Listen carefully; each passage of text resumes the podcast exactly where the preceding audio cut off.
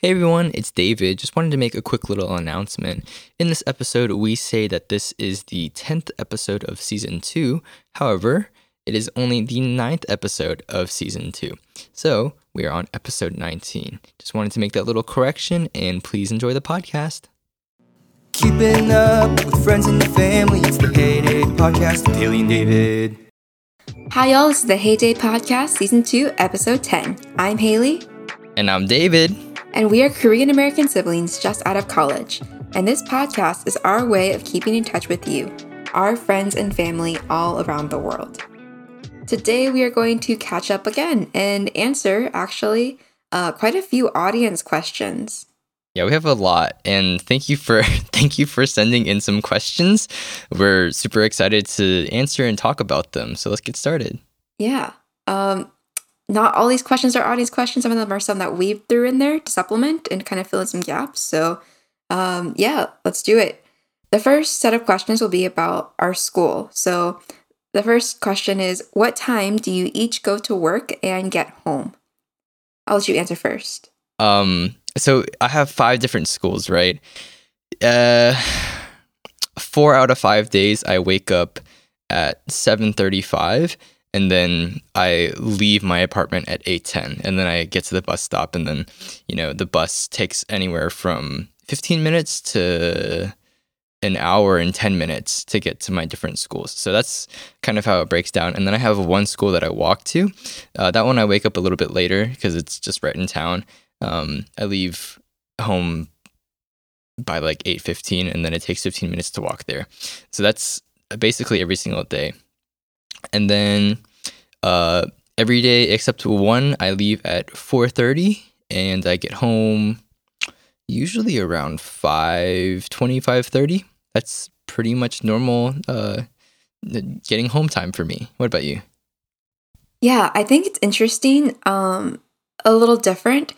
So my schools, like as many standard high schools do, starts at 8:30, ends at 4:30. However, um, I'm usually at school around anywhere between 8 to 8:20. Uh, and I live very close to my school, so it's easy for me to commute. After school, um, depending on the day, I will leave either at 4:30. Usually I leave at 4:30-ish. Um, 4.30 to 5 or some nights i will stay as late as 8 p.m so that's just kind of how it, how it goes um, because i do eat dinner at school occasionally if i'm working late and so there is like a break time of like a half hour in that.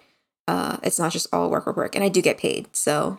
Uh, that's good. Well uh, one thing that is like an important caveat to what i have is my schools will start before i get there.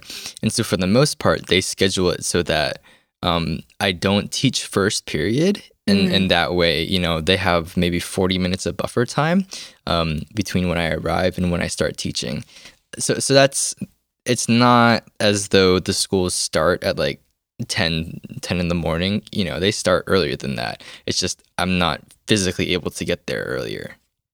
Right. I think that's a very important distinction is like i go to the same school every single day and it's like right next to my house. So i'm expected to be there um, bright and early every single day um, regardless of whether i'm teaching first period or not. So yeah.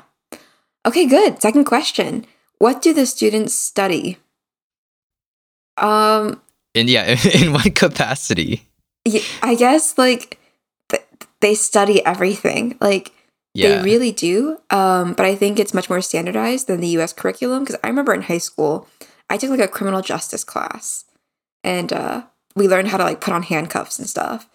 So I don't think there's anything like that in Korea. Uh, maybe at a very specialized high school that is training, like a, like a technical high school that is trained for that, but like that's not like a casual elective. Um, Hmm. the students all kind of study the same thing. It's like math, Korean, two foreign languages, um, usually some kind of PE or like physical activity. So our school has like a dance uh, studio, and so they like do dance dance. studio wow Yeah, yeah, it's wild. And then um, they'll study like different kinds of sciences, but they all study the same type of science.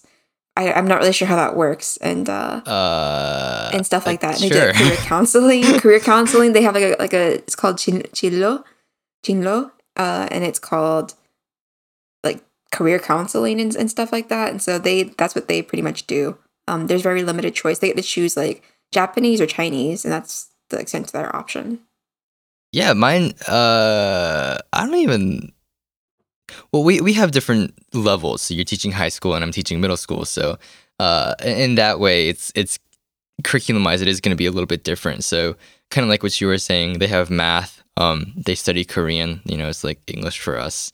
Um, they have science, uh, and then they will have there's one more. Uh, sometimes they'll have like uh, Chinese characters. They'll have like a class for Chinese characters. Some of my schools have that. Um, but in terms of electives, it there's not a whole lot. At my schools, they will have music, they will have art, they will have uh, some kind of active things. So one of my schools has ping pong. They have a ping pong room, and the students just play ping pong for an hour. Um, there's like soccer and stuff like that and then uh, uh there's there's like a, oh housekeeping. They do like housekeeping or like cooking. So they have like, Like cooking home ec. class yeah home ec which i wish i, I wish we had. And- oh also my school has woodworking but i don't think there's a teacher for that right now. I So- feel like that's a very um very reflective of your rural location. i guess uh, but, but i think that's pretty cool. Um That's pretty cool. just, yeah just in terms of electives i i think you're kind of right. It's a little bit more standardized um than than what we would see in america hmm Actually, one of my um, one of the things I think is most surprising. I'm just going to throw this in there.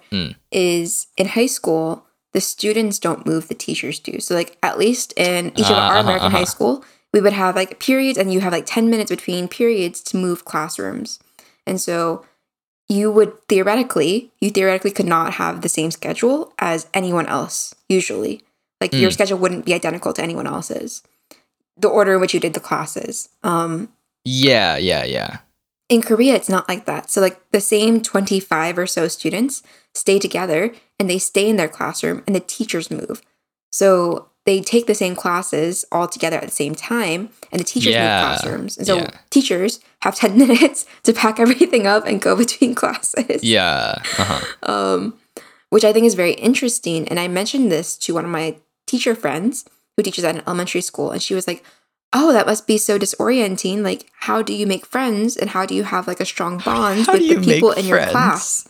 yeah, she asked me this. She was like, so shocked, and I'm like, "We like you make friends. You hope that you and your friend have similar schedules, and you make friends with the people in your class. Like, that's Yeah. kind of how it works." Yeah, yeah, yeah.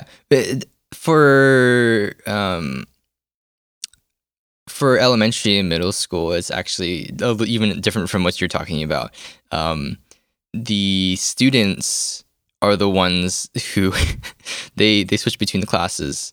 Uh, but but I have small schools, so that might be a part of it. There's not a whole lot of rooms in the school in the first place, but the students as an entire unit will move in between the classrooms. So they'll go from their homeroom class to your like English classroom, and then they'll just be like, "Hi, teacher," and they all sit down and they all leave at the same time and go to the same place. Uh, so uh, except for electives, the electives they split up and go to different classes. But that's that's pretty much mine. Yeah, I think that's interesting that they stay together as a unit. So like if you don't like someone in your class, like you're you're out of luck. Like you're to be with them all day every day, constantly. Um but I think it also really encourages a lot of conformity and like a lot of social um I think in Korea we we talk a lot about like social conformity and I think like that starts from the classroom, you know, and being encouraged to Oh, have social yeah. harmony at any cost. Yeah, from the very beginning, I mean, it is very much because I have I have third graders, and this is definitely also very situational. So this is me speaking to my situation, but I have third graders. One of my third grade classes, there's three students, and they're all very close. But I mean, if you have three students in your class, I I would assume that you're going to be close. Mhm. Um, but that you'll see a lot of small schools like that all over the place because Korea is very insistent upon keeping schools open like that. So that might even be a part of it, but who knows? I I don't know if it's just that. Um Mm-hmm. But I one thing I do want to note is that um, choice, free choice, is very disorienting to my Korean students. Oh Um, yeah, it's yeah. and, and it's actually a nightmare. Like they walked into my classroom because I was um, moving them to a different classroom, and they were like, "Teacher, chair," and I was like, "What? What do you mean chair? Is the chair broken, or is it is the chair like missing? Do we not have enough chairs?" And they're like, "Teacher, seat." And eventually, like I figured out, like they were asking me, "Teacher, where do we sit? Like, how do you want us to sit? what order do you want us to uh-huh, sit?" uh-huh. And then they kept on saying chair number. And then they wanted to know because they all have student numbers if I wanted them to sit in number order so that they would be like easy to call on and stuff like that, which I Ah. get, but like they were so uncomfortable when I was like anywhere. They just kind of looked at me. Yeah, yeah. And I was like, oh, okay, we are not dealing, we are not well equipped to like Mhm. choose our own seats. Yeah, I I definitely like ran into that at the very beginning, so it was actually my fault. Um, I did, I was trying to do warm ups for the students so that they could come in and they could read a prompt on the board, and then they would kind of look at that and be like, "Oh, I will write a sentence about this," like responding to, "What's your favorite thing?" You know, and they had such a difficult time even with like, "What's your favorite thing?" Even though theoretically they would have the vocabulary for it, just because they had to make a free choice. And um, actually, like a week or so ago, uh, I did a warm up where I, I was teaching them the slang. Uh, what's the tea? I was teaching them that, and I asked them like, "What do you think spill the tea means?" And Mm. um, I just asked for like free responses. They could even respond in Korean, but they had a very difficult time. Um, uh, like having doing responses and just being like, "Oh, this is what this means. This is what I think it means." Right? There was a few classes that did pretty well, and they were very engaged and like super into it. But um, yeah, I think across the board, you'll see that the students will sometimes struggle with that kind of stuff. Very much so to the point where like Korean cu- curriculum, because I talked to my fellow Korean teachers and they're all like, yeah, one of the big things that Korean curriculum is trying to change into is encouraging um, critical thinking. Mm. And I think like being able to brainstorm and have ideas is part of that. Mm-hmm. Don't get me wrong, there are things that are really strong about Korean curriculum that I think that, um, particularly, we're going to speak to American curriculum because Western curriculum is not all the same. There's a Hmm. lot of Western countries that have much better curriculums um, than the United States. But speaking to the United States curriculum, I think that it would benefit a lot more from um, having more structure and having uh, a little bit more information included in the curriculum. Um, yeah. yeah, but that's just just my thought. Um, like I said, we're not affiliated with anything. Don't fire Yeah. us. Um, okay, we're gonna move on to the last question for this school section. What does a day in your work life look like? Oh, uh, we already kind of touched on it. You know, you get there early in the morning and then you leave at a fairly reasonable time, I would say. Um, but uh, for the most part, I will have three classes per day. And then the rest of the time that I'm spending during the day will be me desk warming or going to lunch. So, so, in, so, and I think this is important to explain to our listeners is desk warming is something that you would not see in America. It like goes against the concept of how you work. Um, so basically, desk warming, like even if you finished all your work or if you don't have any classes, you're supposed to sit at your desk and make it look like you're doing work, even if it's very apparent that you don't have any work. Like, it, and, and so honestly, especially this week for me because it's midterms week and um, one of my schools is having their founders day uh, i am going to spend basically every single day desk warming Yeah, I think like the concept of physically being there and just showing up physically is Mhm. like super important in Korea, which like does not work for us because to me, um, being an American, I'm like, if I have five hours worth of work this week, I don't want to come in. I just want to like come in on Monday, knock out five hours of work, and then, you know, have the rest of my time to myself. But that's not how it works in Korea. Like you need to physically be there, and I'm like. I'm like, I, I can waste my time in other ways. I can, you know, I can watch TV or take a nap or something like that instead of trying to make it look productive. However, I will say it's one of the most productive Korean study times for me because I Mm. can't really do anything else. And studying Korean is the most productive thing that I can do, looking thing I can do.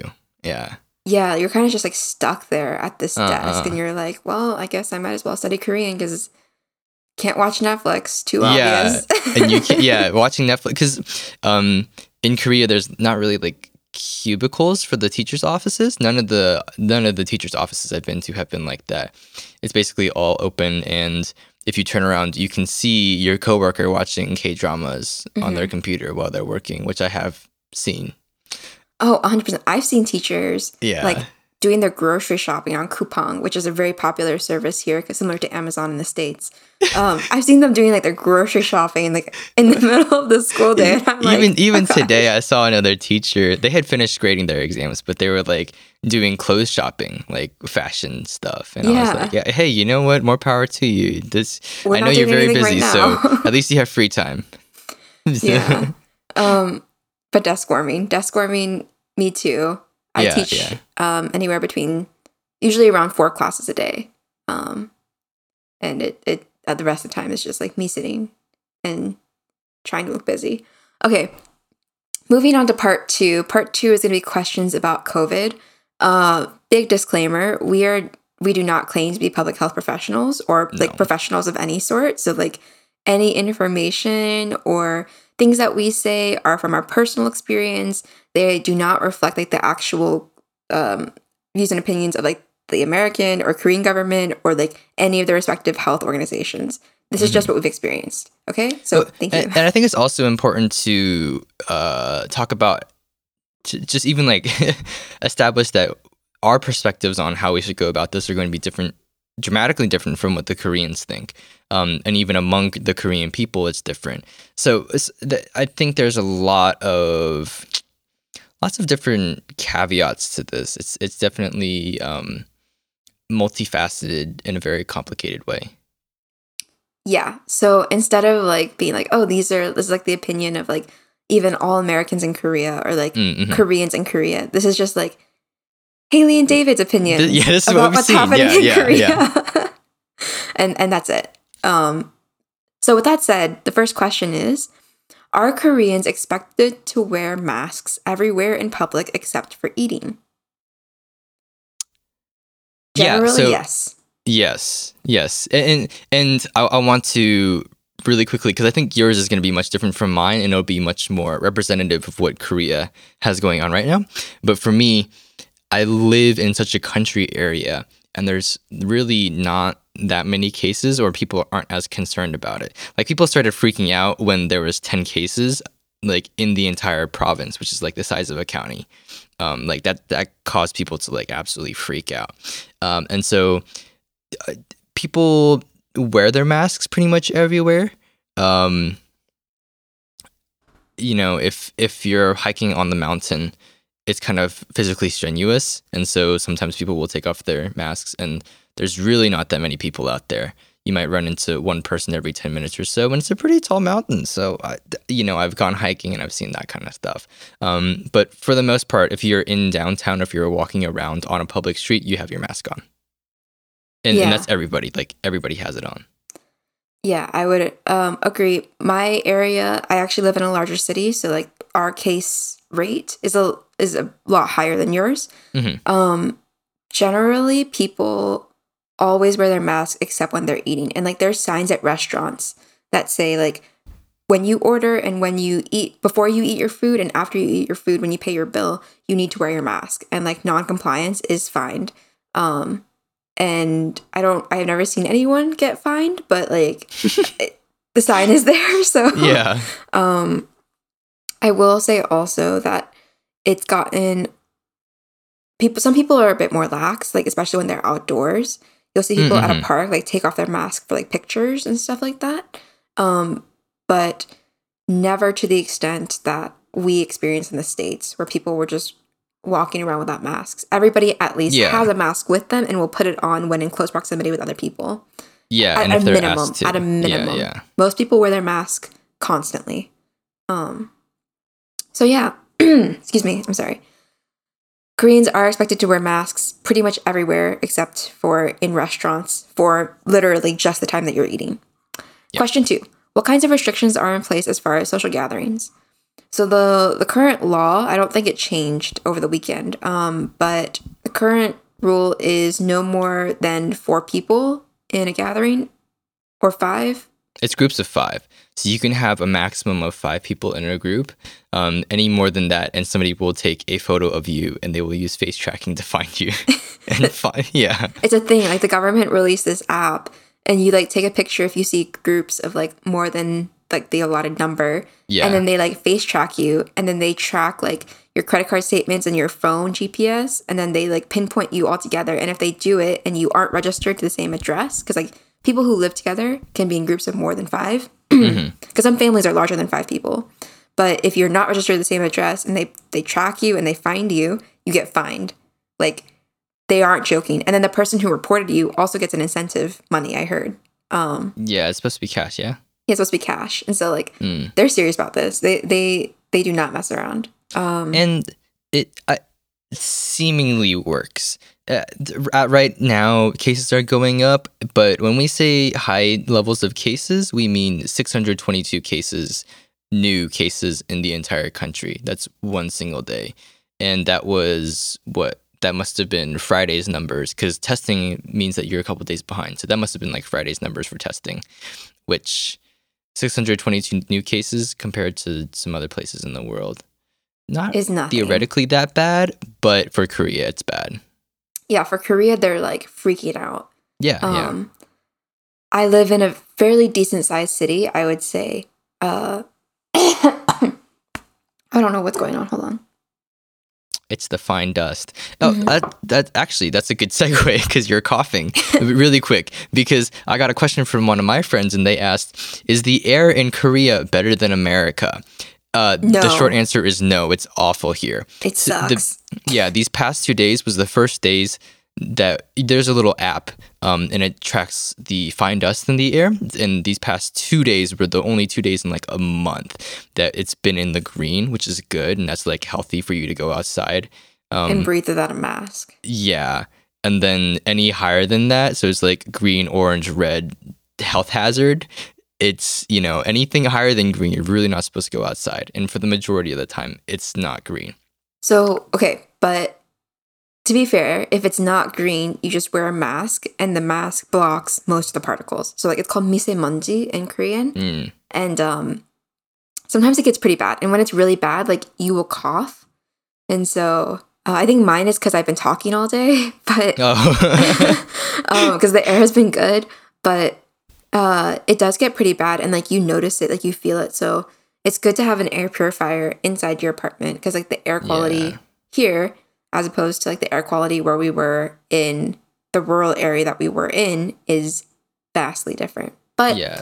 I will say that's one of the reasons why Korea did so well at responding with masks is because like everybody already wore masks because of the terrible air quality here. Mm, So like mhm, people were used true. to it. It wasn't that much of an adjustment. It was just And they have the K94 masks, which is Mhm. uh basically as effective as like the N95 ones or something like that. And uh they were like readily accessible and already in production. So in terms of like having to start a production, it really wasn't that difficult for the Korean like Korea as a country to be able to do that, which is which is really smart.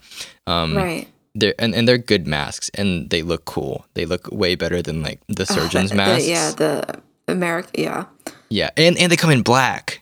I have like a Yes. t- yeah, the ten pack of the black ones. Oh no, they come in pink too. Have you seen the pink ones? I haven't seen the pink ones. That'll be my next purchase. They're really cool. They're really cool. but like like DJ like David was saying is is it's very um widely and readily available and like there was a point where everybody was buying up masks like at the beginning. I remember back in like last year April ish, Mm. March April ish, people were panic buying them. And so the government said stop. The government took over every distribution and was like, okay, people with birthdays on this and this month can come to the pharmacies on this and this day and receive masks. And so they like rationed out masks to make sure that everybody would have it available. Um, and the government took control of that, and it worked really well. Uh, they managed to get it so that people stopped panic buying, and they were able to resume just like free and open, receive Mm. your masks, go buy them whenever. Um, yeah, yeah. Very soon after. Yeah, So- and like masks are everywhere. You you walk into the Daiso and there's like a stand of them in addition to the the, the entire wall of masks. Yeah. Oh yeah, I like I just go to Daiso and I get like ten of them. Oh, Daiso for those that don't know is like a dollar store, but if a dollar store Yeah. were like blended with Target and was really nice. Um, Yes, I bought my dishes from there. That's Yeah. how nice it is. I bought half my cookware from there. it's like cheap and it's great, and we love Daiso. it's good, yeah. Um, yeah, but you can get like I don't know, ten really nice masks for like four fifty. I don't even remember. I At just buy it because it's like I. It's not going to be a like an obscene amount of money. Yeah, and you just got to you have to have it. So Yeah. anyway, Yeah. um, moving on to part three. Or wait, no, Question three. Yeah. question three. Yeah. What is it like at school with COVID restrictions? I think you should go first because it's it's going to be much more representative of what the rest of the country is like. I have a very different experience. I mean, yours is pretty much just normal, except wear masks. Yes, that's that's all it is. Well, it, actually, you know what? There was a situation. So, uh, like Haley said, it's I go to school and basically all we do is we wear masks. And at lunch, at some of my schools, um, there's dividers like uh, plexiglass or acrylic dividers that keeps it so that you can't spit in somebody's face. That's what it does basically. Um, and then at schools that don't have those, you sit one apart, and you're. I mean, they don't really talk at lunch anyways, because the students just like shovel their food into their bodies and then run out and go play. so it, it doesn't really make a difference. Um, and for my students, um, because there's so few cases, they're allowed to kind of like interact normally. Um, so it's very very normal. But uh, because my area has so few cases, when there is a case, they go all out because um, at one of my schools there was a positive case, and I didn't even teach that student that day. But the government mandated that I be quarantined for two weeks, even after my test came back negative, and I had to take another exit test on the way out. Uh, again, Korea is very serious about this, um, but that's kind of how like my school is, and for the most part, there's not really any problems. I that's the first case that's really popped up at any school so far. Because if there, um, if there was another case, they would make me go get tested, be just because it's like um, sometimes I interact with some of the other teachers. That's it. Yeah, I think that is very different. Um, because there have been a couple positive cases at my school, and each time they do contact tracing within the school, and they make sure that everybody who is in contact with that person is negative, and then they let us go. So we're usually only, only quarantined for a few days, um, simply because our school is hundred, um, like literally a thousand people, um, and so it's very hard to quarantine a thousand people, and to provide the support for that. Yeah, and then also to shift to online learning like that because for me it's like it was that that one school that got shut down my classes maybe I had at maximum it's 35 students Mhm. um in my classes and then the staff maybe makes up like 15 people, you know. Um and so that's only uh, I can't even do math. It was for 50 people that are that are being quarantined Right. right? Uh, and honestly, it was pretty easy. The students are very cooperative, um, and they yeah, they get to stay home, well. man. Yeah, they get to stay they're, home. They're loving it. I will say it's not as much a vacation as people think it is. Oh yeah, it's definitely um, not. because you go from normal human interaction straight into you're you're stuck inside your home uh, for two weeks straight, and as much as it like the students are good about it, online teaching is difficult. Um, so yeah, Yeah. Definitely. but but you you were talking about like you had a couple um, positive cases and then they like completely shut it down. You you were telling me um, basically on the day that there was that positive case, uh, as soon as it was confirmed, y'all switched to online warning like online learning within hours. It wasn't even like the next day. It was you pack up your bags, you go home, and then you were online that same day. yeah. So as soon as we got the call, um, the students went straight home. Like they literally were like, "Take your stuff and go." So Mm. if you went into their homeroom classrooms, you could see that they left like blankets and books and stuff. They were like, "Go home now." Um, and then the teachers had an extra hour or two because we needed to like wrap things up, finish paperwork, lock doors. Yeah. Um, so like, but we were we were shut down within a couple hours, and we Mhm. shifted to online learning. So like that was in the morning. We like right after first period is when we got the call. So we didn't even start second period, and um, we were we were completely online class by fourth period. Yeah. Um, was wild, wild. yeah. So it, it's just the, like how it goes though. So now I don't plan any lessons more than a week in advance because I got, I had so many lessons just wiped by like this mess up schedule. Um so yeah, it's been it's been a ride. But uh, at my school it's very different. I think we have to do a lot of temperature checks. We do um uh, uh-huh. temperature checks like 3 or 4 times a day. Mm. Um, our school nurse is very busy. Like, oh my gosh, taking care of a thousand people uh, is a lot, and so Yeah. she does a really, really great job. Um, we like constant hand sanitizer. Uh, students have to be distanced in the classroom, but they ignore that. They don't really listen, so the teachers have kind of given up a little bit. Um, we have dividers Yeah. at lunch too. Yeah. My students are literally like punching each other and like doing sprints down the hallway and like some of these kids uh, the way they the way they wear masks is like the PSA for how to not wear your mask. it's really funny. Um but only because it's like not that serious where I am. That's the only reason why it's like okay for them to kind of do that kind of stuff. Um and uh, you know, uh, these are kids and as much as you can yell at them especially some of my middle school boys they go straight back to what they were doing you know? Yeah. yeah it's difficult. It's really difficult to try and keep, make sure that they're like staying safe because it's also very difficult for the students to have to um you know interact in a way that's different from what they would normally do. It, it it's like they're very social and they're very like personal um and uh, physically affectionate. That's like something that happens in korea is they you know you know boys like hugging each other and like sitting on each other's laps and like he- doing that kind of stuff not just punching each other is Mhm. very very normal.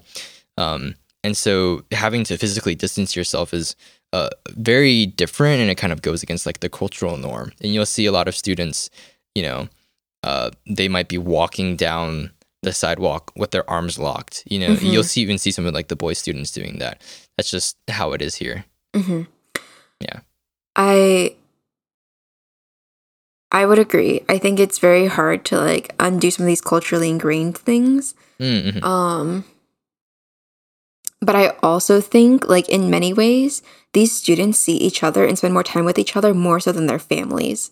So at That's some true. point it's kind of like you're living in the same house with these people cuz like as we said before, they don't switch like classes. So they're together with the same group of like 30 students all day every day for 8 to 10 hours depending on like what kind of school you go to. Mhm. Um and, and sometimes yeah. more if Sometimes you go to more if you go to a the high same school. Hagwon, yeah. Yeah, if you go to if you go to the same Hagwon, which is like interestingly enough, Hagwons are where the hotspots have been popping up because they have kids from different schools coming together. Mhm. So it seems like when the schools are isolated from each other, it's a lot easier to control as opposed to Mm. like when they go to Hagwon or after school academy, um, and they Yeah. meet kids from other schools. So, um, but like everybody is very good about wearing masks. The students are really good about it. Like if I see their mask like slip down below their nose, I kind of look at them and I'm like mask, mask, and they they pull it up immediately. They kind of like they might give me an eye roll because they're high school girls, but like they they they always comply.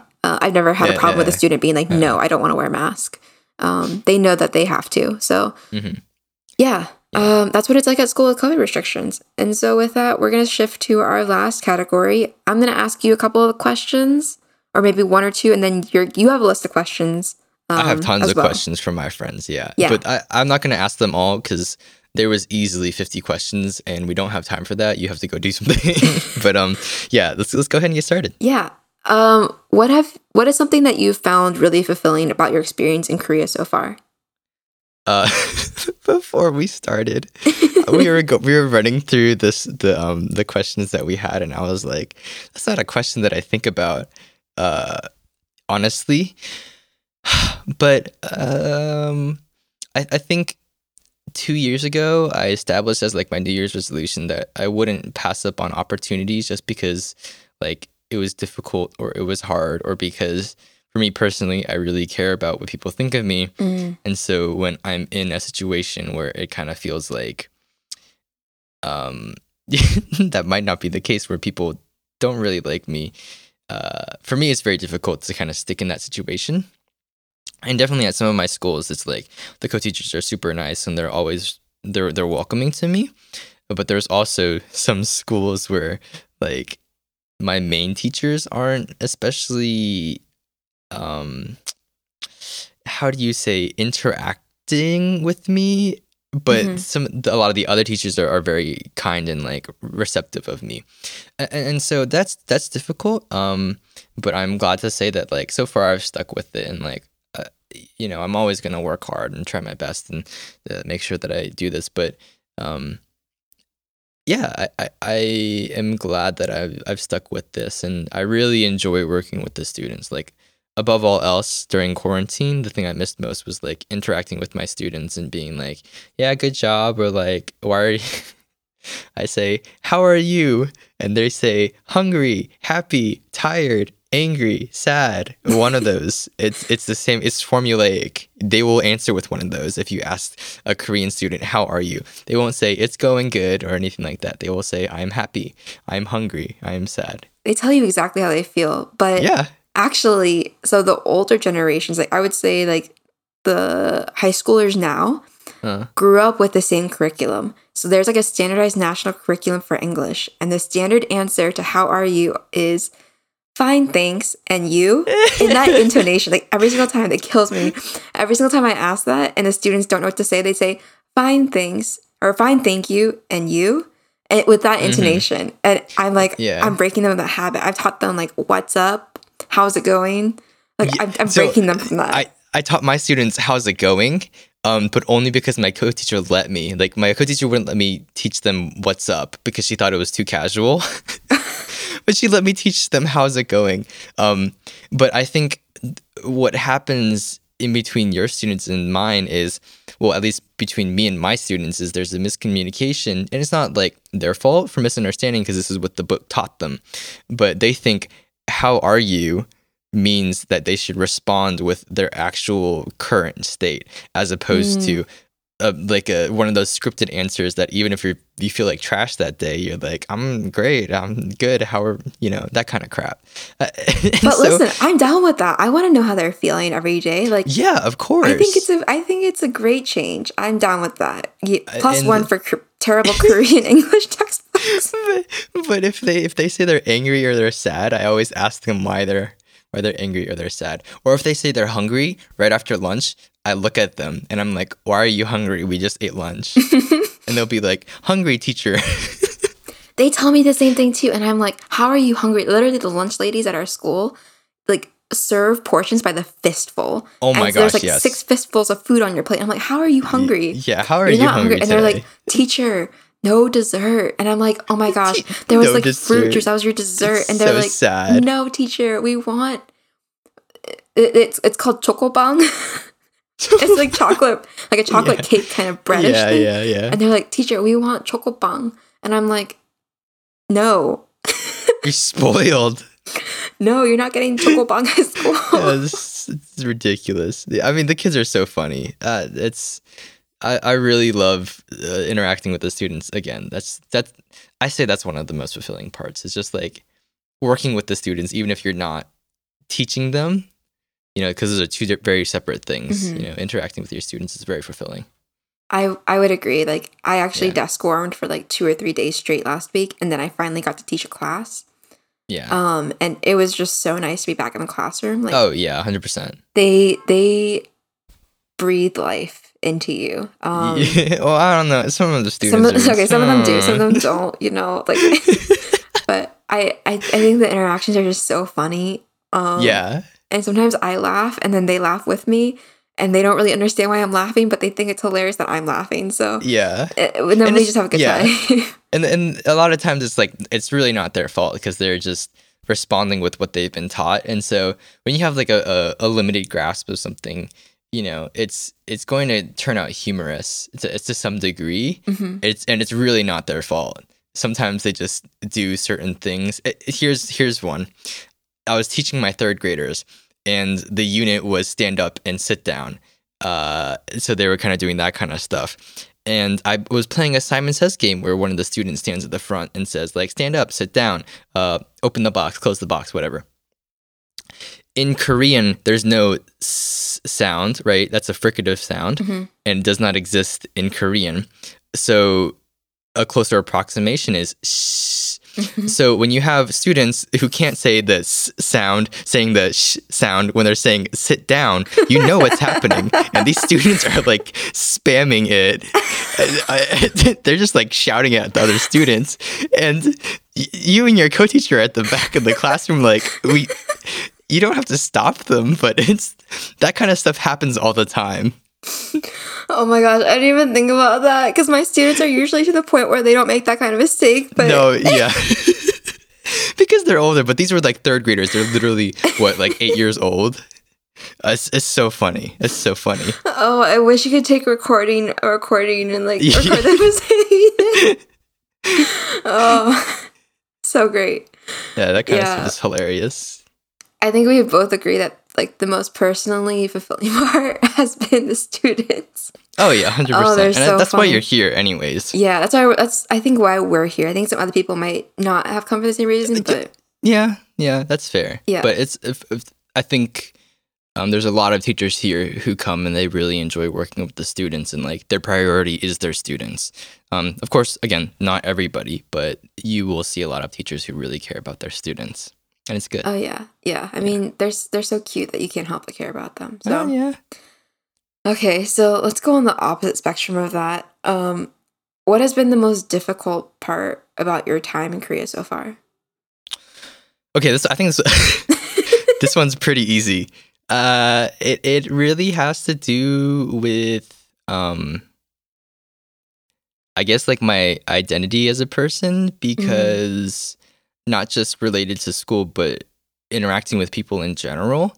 Um, there's this like automatic assumption that as soon as they see me, and th- the way I dress isn't necessarily like wholly Korean, but it you could be you'd be forgiven if you thought that I was a whole a completely Korean person just by looking at me. Mhm. Um, and so a lot of times I'll like walk into um, a shop or something like that, and they'll start talking to me in Korean, and I have to like just straight up be like, I don't speak Korean well. Like this isn't gonna work if you try and speak to me in Korean because I won't understand. Mm. Um, but also for my students is like because it's a rural area, they don't really understand the concept of a Korean American person because their initial reaction and they don't they've never really met foreigners before other than language teachers is if they look Korean, they are Korean and they speak Korean and they act like a Korean their whole entire being is Korean. And so almost none of my students could grasp the concept of somebody who looks Korean but doesn't act like a Korean and doesn't sound like a Korean and honestly can't understand a whole lot. Now, there are a few students who you know, I understand what they're saying and they're very convinced that I'm a fluent speaker and they will try and get Korean out of me uh, very persistently. Mm. Um, but as a whole, um, just trying to like deal with looking like something that you aren't. That's I think that's pretty difficult. Um, and there's a few other things, but that's probably the biggest one. What about you? I, I want to comment on what you said just said, Oh, oh yeah, yeah, yeah. uh, before I talk about like what my part of hard, most difficult time has been. Mm. Um, I was reading a research article the other day, and basically these people had theorized that the people who had lived abroad for a extended period of time had a stronger self uh, sense of self identity, simply because like living in a different culture, living in a different place that is vastly different from the culture and and like environment that in which you grew up forces Mhm. you to constantly reevaluate um, things about yourself and decide whether they are a product of just your environment or whether they're actually you. Um, yeah, yeah. And so I think that like it remind what you said reminded me of that, where like we are constantly faced with our Korean American identity, and I've never made so much progress in like understanding my Korean American identity as I have in Korea. Not just because, um, like, of course, we are in Korea, we are learning about the culture, but I think also because living in somewhere that is not the United States, and specifically the area of the United States that we are from, uh, really forced me to constantly uh, ask myself questions that I had avoided in the past. And I think that was really um, difficult, but also helpful in reestablishing like who I am and who I want to be. So I will say that. Um, and I will say that it Mm. gets easier. Like the more that you ask yourself these questions, or like these questions are forced on you, the easier it gets to answer them. And um, I think that's true for identities of of any shape or size. You know, like not just Mm, mm. cultural identity or like ethnic identity, but um, any identity. I think Mm. it's really key to be in a situation where you are questioning that because it really you know weeds out the things that aren't really you so yeah, yeah, yeah. yeah um i think my most difficult thing has been a lot of the isolation from covid uh Mm-hmm. like we were very isolated back in the united states but like you and i were constantly together um so now like living alone yeah. I don't I I actually I like it. I do like it because I like having my own space, but at the same time, um it's it, it can feel very, very isolating to Mhm. not have people to constantly just be like, hey, five minutes, let's go do this. Um Yeah, let's go sit on the couch instead of sitting in our rooms. no, but I think like like No, yeah, you know what I mean. You know what I mean? Like having someone Yeah. just be like, hey, let's go do this instead of like now Mm. I have to make plans with friends like weeks in advance um, to Mm, even mhm. get to see them for a couple hours. So I think that's been a little bit difficult. I think adjusting has been difficult. Like when I think about it, um, it hasn't been that long since we've been in Korea, and so like just yeah, yeah, really. yeah, you know, like It's only it's it's barely been two months of us on the job, mhm. yeah, which which boggles my mind because it feels like it's been y- like an entire year already. Um, yeah, but no, I I 100% agree with you. That's like another really difficult thing, and especially for me because it's like if I bring home a case like myself, it's very it has a much bigger impact on the students because they're so used to being able to interact with each other. And um, for me personally i think it's like a huge disservice to them uh, as a teacher because it's so much better when they're able to learn in person. Um, and it, it also inconveniences a lot of my co-teachers just because i wanted to you know go visit a friend or something like that. So my travel has been very very sparse and i think as a result um, it makes it very difficult uh, socially yes yes i agree yeah, definitely, definitely. Um, Yeah. but that's not to say that we're very isolated. Like, I think in the same way that we were keeping in touch with people when we were in the states, we are still keeping in touch with people here. Um, time zones make it a little bit difficult to keep in touch with our yeah friends and family back in the states, but uh, we I think we each have um, a very particular and supportive network here in Korea, um, Uh, yeah yeah which yeah. has been really nice. So Yeah. okay, It- Yeah. Oh yeah, yeah. I think one more one more really quick thing is um another thing that's been difficult for me is battling with complacency. Mm. So uh, one thing that I've kind of tried to conceptualize is um learning about the culture because when you're a foreigner living in another country, there's I think in terms of your approach of learning about the culture and a culture will include the language as well. It's you can kind of fall into this learned helplessness where you become passive and you, you're not really engaged in learning and you don't really want to learn because it's in, in a way that's comfortable even though there's lots of co- uncomfortable situations. Once you hit a certain point of learning there's an expectation that comes from the natives that you know more right? Mm. and for me that's really difficult because it's kind of like do i want my co-teachers to know that i understand them? Because in that way they would expect more from me and i would have to learn more. And there would be more situations where they would feel let down because it's always better to like set the expectations low and then surprise, surprise them, right? them, yeah. but then once you surprise them, they expect more from you. Mm. Um, and so in that way, it's very difficult for me to say like, yeah, I want to keep learning Korean because it's also really easy to just sit at my desk and not have anybody talk to me. You know? I actually deeply relate to that. That was my exact situation my 1st Uh-huh. year here. Uh-huh. So like no one at the beginning when I first got there, I spoke little to no Korean, and so everybody just kind of worked on the assumption that like I didn't know Korean, and so yeah. the yeah. only people I would interact with are people who also spoke English.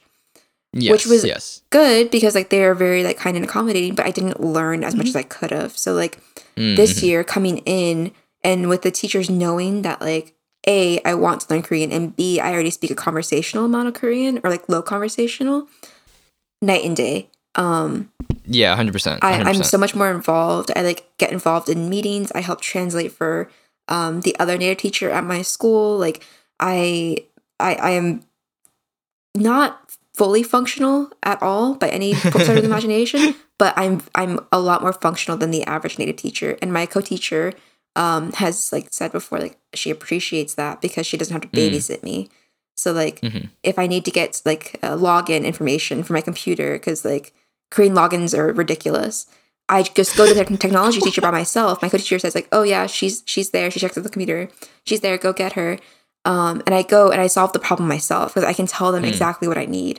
And so Mhm. those kinds of things have made life a lot easier, but with that came a lot more work. Like I have to Yeah. write certain lesson plans in Korean, um, fill out documents in Korean. Like I do stuff by myself. My co-teacher doesn't help me because she knows I can do it by myself. It'll be yeah. more stressful and difficult on me, but I can get it done. So Yeah, yeah, yeah. A hundred Yeah. percent. It's it, it's not just like your dependence on yourself and like being able to do things. It's also just like your social interactions with your co-teachers because when uh, and, I, and I've had this happen a few times. It's usually with people who are giving me rides home, right?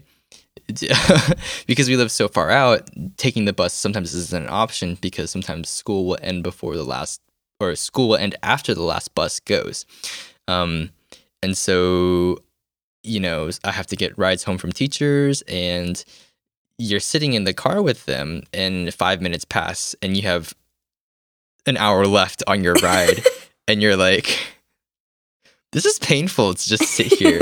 so you have to be like, because they don't speak any English, and you have to be like, can I? And and this is like a very nice way to kind of get ask. I guess you're you're asking like, can I practice Korean with you? But in reality, you're saying, please end this. It's it hurts me. so so uh but the the reaction that they have to you um putting yourself out there and even trying to speak korean because because a lot of times like the kind of conversations you have with a non-native speaker are pretty scripted and on rails. Like the topics that you're able to cover are pretty predictable. So it's like where's your family? Where did you come from? What kind of music do you listen to? You know what, what is your job? How long have you been working your job? That kind of stuff is pretty easy. Um, but even still, it's like you create this social interaction that makes the it changes the atmosphere. It makes it much easier for you and your co-teachers. So, um, I would say in that way, it's worth it for me, like putting myself out there because Mhm. a lot of times it's just awkward and you're like. And and in other ways, I just don't want them to baby me because for the most part, I think like a lot of these things that the, the teachers talk to me in English about, they could just tell me in Korean and I would understand it because it's so simple. Mm. Um, eh, eh, but it's very difficult to kind of be like, can you just tell me that in Korean? Because if you don't understand, then it's like awkward because you asked them to. Say it in Korean. Yeah. Okay. Um, Yeah. Um, you with have that- you have some questions, right? Um, y- yes. Yes. I was gonna say with that, I'm gonna move on to uh to move on to the next let's question. do let's do this lightning round. Let's do like one minute per question because I feel like you have a Oh yeah, we got to keep it. We got to keep it fast. Um, uh, one question that's really, really important, and I think you can figure out who it's from. Uh, do you miss Stephanie? Of course. Of course, yeah, me too. Uh, uh, honestly, it's. I think we talked about this earlier. It's really difficult to keep in touch with friends and family, as much as they are like supportive and they're down to call whenever. That whenever is dramatically like that window is dramatically smaller because you have three hours that overlap when you're awake and it's a decent time and you're not working. It's very difficult. Sometimes even less Uh, than that. And particularly Stephanie. Shout out to Stephanie. Okay. Oh yeah, she works herself way too hard. Uh, shout out Stephanie. So, um, why do you dress better than Americans? And I want you to address this in like a cultural perspective. Why do you dress better than Americans? Is this particularly Like, aimed wh- to you or is this like no, you. me. Well, it was asked to me, but it's like Koreans in general. Like, why do Koreans in general dress better? because of social conformity? Like if you'll Hmm. you'll notice that their style is better, but it's all the same style. And so like Yes. They dress better because they get judged hardcore if they don't. Like I never go to work without makeup on because I will get judged, and I know it. So They they drop the. Are you sick? Are you okay? are you okay? Yeah. Are you feeling all right? Do you need to go to the hospital? I'm Mm. like, nope, just didn't wear makeup today. Gotta wear makeup. So that's part of it. Um, I think we kind of addressed this earlier, but is there a clear difference in the way education is taught in Korea than in America? And you have a better understanding of this than I do because you've been here longer. 100% Korea, if I had to boil it down, Korea, memorization, US, I, not great education system, but I guess they're You more focused on free problem solving. thinking. Free thinking, free thinking. Critical thinking, Critical critical, thinking, thinking. critical Think about it. They always have like the critical thinking section in your book, and it's like synthesize, synthesize. I forgot that's a thing. They always had synthesized sections. I hated it. Yeah. so I would say Korea more focused on rote learning, lots of um, teacher talk time, which is not Mm, ideal in a language learning classroom. Whereas I think in the US they focus more on critical free thinking and um, and which having the good. students be more pro- like proponents of like moving the class forward. Um, to. America's own detriment sometimes, but in, Yeah. in, in other ways, it's very productive because um, you create people who are able to think, think freely. And it's also very cultural because it's like it stems from individualism and like this pull yourself up by the bootstraps and do yourself thing. Um, do people look at you slash act differently because you're a foreigner? Eh, Important caveat. They look at me and they don't see that I'm a foreigner but they talk to me and they realize that I'm a foreigner. It's becoming less and less frequent that people realize that I'm a foreigner because their mind is so like set on he looks Korean, he's Korean mode, and even if they hear me speak, they don't even notice because it's like Mm. very simple. It's usually at cafes. I usually get away with it. Um, Mm. because unless I'm having, I can usually get through about five minutes of conversation before they're like, "You're not from here, are you?" Um, Yeah, yeah. I can't even do that. And so once they ask me that, and they're like, "Oh, where are you from?" and I'm like, "Oh, like Mi- Like my parents are from the states, Yeah. and they're from Korea. They are like fans. They they're so interested. They're so curious. I've had like 30 minute long taxi rides where the taxi driver just like wants to know everything about my life because he's like, "Oh my gosh, I've never met a Kyopo before." Yeah, they get Yeah. they get very interested. I think in Korean Americans in general. Um, if you're any other type of Asian, uh, there's uh, Yeah. this is a topic for another time, but there's a lot Uh. of um racism uh within the country towards other Asian countries. So that's a topic for another time. We will cover that maybe, uh, maybe not. maybe, maybe not. And, and, and, and in Korea, it's so homogenous that d- even for me, who is from America, you get so used to seeing the exact same thing every single day. Like we talked about this. Cars are the same. People dress the same. They have the same haircuts. People look the same. Buildings look the same. Everything looks so similar that when you see something that's different, like maybe somebody who's like white or like somebody who's South Asian, you like you stare. And I thought that would never happen to me, but I do because it's so different from the ordinary. And I think it would happen even if I wasn't Korean because it's it's a mental thing and you see these patterns and when something sticks out of the pattern, you notice. Oh yeah, like I went to Korean barbecue with my friend uh, the other week, and um, these this this foreign group of like foreigners walked in, and we were just I just kept on like looking over at them, looking over at them because I was like, oh my gosh, foreigners! And finally, my friend was like, Haley, stop looking, stop staring, just eat. Oh. Okay, but the thing about seeing other foreigners is like I really want to go up and talk to them, but the thing is they would be really confused because they would think that I'm a Korean person. Yeah, and they'd be like, "Why is this random Korean person talk to me?" And I'll be like, "No, no, no, I'm from I'm from America too. I I'm struggling just like you." I'm also a foreigner. yeah. Um, but yeah, okay, so we got to move on to the next question because we've definitely spent more than a minute. Okay. oh yeah, that was way too long. Um, uh, we talked about that one. Let's see. we already talked about that one too. What is one thing you wish you knew before going to Korea? You go first, because mine is a little harder. I had one and I forgot it, but this was like a few days ago. Um, oh, uh, for this is very specific. It's the job. I wish I knew the job was harder. Um, and I wish I knew I was gonna have five schools because I, I definitely went in with the mindset that I was like because it's kind of you go in and it, it's difficult because it's a completely different job but at the same time it's like oh you're gonna have fun with the students and stuff like that i didn't realize i would be staying up until 2 a.m every single night doing lesson plans that's my life right now and as much as i love working with the students it's really hard like this is really hard for me Yeah, I, I think that's a really big thing that people some people underestimate or some people overestimate is like the job. yeah it's also random too because i definitely got the short end of the stick compared to a lot of other people Yes, that that's also very true. That is also Yeah. very true.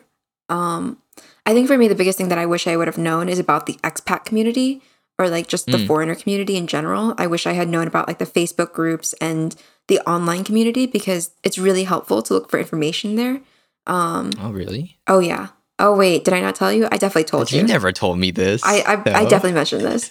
But like the online and Facebook communities are so helpful, and I think that if I had researched a little bit and uh, looked on those forums a little bit more before coming to Korea the first time, I would have been so much better off. This time, Hmm. round two, I really don't think there's anything that I needed to know before coming to Korea. Like, I have been generally well prepared. I know what's going on. I know what I'm doing. I know the job. I know the people. I have a community here. So this time is not nearly as bad, but last time I wish I had known about the community more.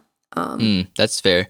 Luckily, the, there was kind of like an infrastructure of teachers because where I live, there's five other teachers. mhm. Um, and even the previous teacher who lived in my actual room was they get left me their KakaoTalk and was like, "Ask me if you have any questions," and that was really helpful. um, I'll keep it short. Two more questions. Uh, how much does it cost to live there? Not as much as in the States. If your Mm, housing is paid for, housing is the most expensive thing. Yes. And one thing, basically everything here is cheaper. The bus, taxis, um, let's see what else. Food in general is cheaper. However, You get paid fruit, less. Fruit. Oh, yeah, fruit. you get paid less, but fruit is very expensive here. Yeah. Um, it for at least in my small town for like a five pack of oranges, it'll be like six bucks. Okay, not that much. No, but that's the thing. Like out here, it's pretty ridiculous. Yeah, because like the would say. fruit gets imported for, or like from certain areas of Korea. So like if you live in a rural area, you're yeah. Um, I I think it doesn't take nearly as much as in the states. I think if you were working like a remote job from a U.S. company and um were, was receiving a U.S. like U.S. standard salary, you would Mm. have a much better standard of living here in Korea. Um, it's very easy 100%. to live comfortably uh, if your housing, like I said, if your housing is taken care of, or, or if you're renting. Yeah, healthcare is way cheaper. I had a friend. oh yeah. uh, um, she hurt herself pretty severely. It was an ankle related injury. Goes in same day, X ray. Doctor, um, doctor, wow, what is it? I don't know. The doctor tells you stuff about your body. I don't know. I forgot what it's called. Evaluation. Evaluation, Diagnosis? diagnosis. That's it. Diagnosis. The Um, doctor tells you stuff about your body. what are we playing here? Like taboo? We're like, yeah, it's taboo. um, and they got a cast, and they left. And in America, that would have been an obscene amount of money. Here, it was same day and seventy five dollars. Mm. Wild. And they went back for uh another evaluation, and then they finally got the cast off. It was, I mean, it was super affordable. Um, so standard of living, I would say way better, and people are just healthier here. It's just the lifestyle. I will You say, you walk more. Mm. that's true. I do get my 10,000 steps in every single day. Um, Yep. I will say the other thing is like life in Korea is super, super, super comfortable if you have a foreigner based salary and you speak a decent amount of Korean. That's like the, Mm, the, mhm. the golden trio. Like, Or you live in a big enough city where there's people who speak English. yes, that's the other, but like Seoul is super expensive. That's pretty much the only Yeah. place where you're going to get people consistently speak English. Um, Yeah, yeah, yeah. yeah, because I speak Korean all the time. So, okay. Uh, anything? Our final Oh, question. The last one, last one. So, craziest thing a Korean kid has ever said to you. Oh my gosh. Um, while you're thinking, I'll go ahead and like throw one out there. So this was my first day. I was at my boys' middle school. I'm standing there. Co-teacher says, "If you have any questions for the new teacher, ask them now, and I'll translate for you." Um, I have a student. He goes, "Teacher, stomach muscle," and I'm like, "Excuse me?" And he's like, "Stomach muscle." I was like, "Abs?" And I point at like my abs, and he's like, "Yes, stomach muscle." And I'm like, "Y- "I guess."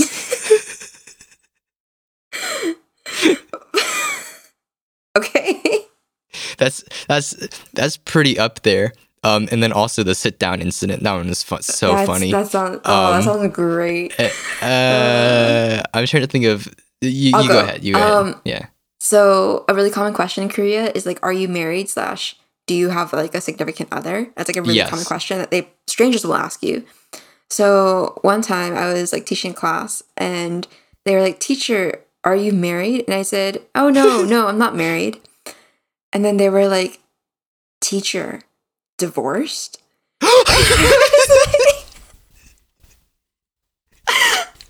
I was I didn't see that no, coming." a teacher has never been married. What are you saying? oh my gosh. okay. Okay. Uh, okay. And oh my gosh, that's that kind of stuff where Koreans are confused by your age happens a lot. If I, I think specifically for us, because we're Korean, but we're technically young for the positions that we hold. Like Mhm. we're we're young, young, young. We wouldn't even really be able to have these positions if We were Korean. by Korean standard. Yeah, if we were Korean, Korean. Like I am six years younger than the youngest co-teacher that I've met, Mm. and they're like fresh, straight out of college, first year on the job. Um, th- I'm 21, and a lot of times, like either my either the other teachers will think I'm a student, or they'll think I'm like 27 or something like that.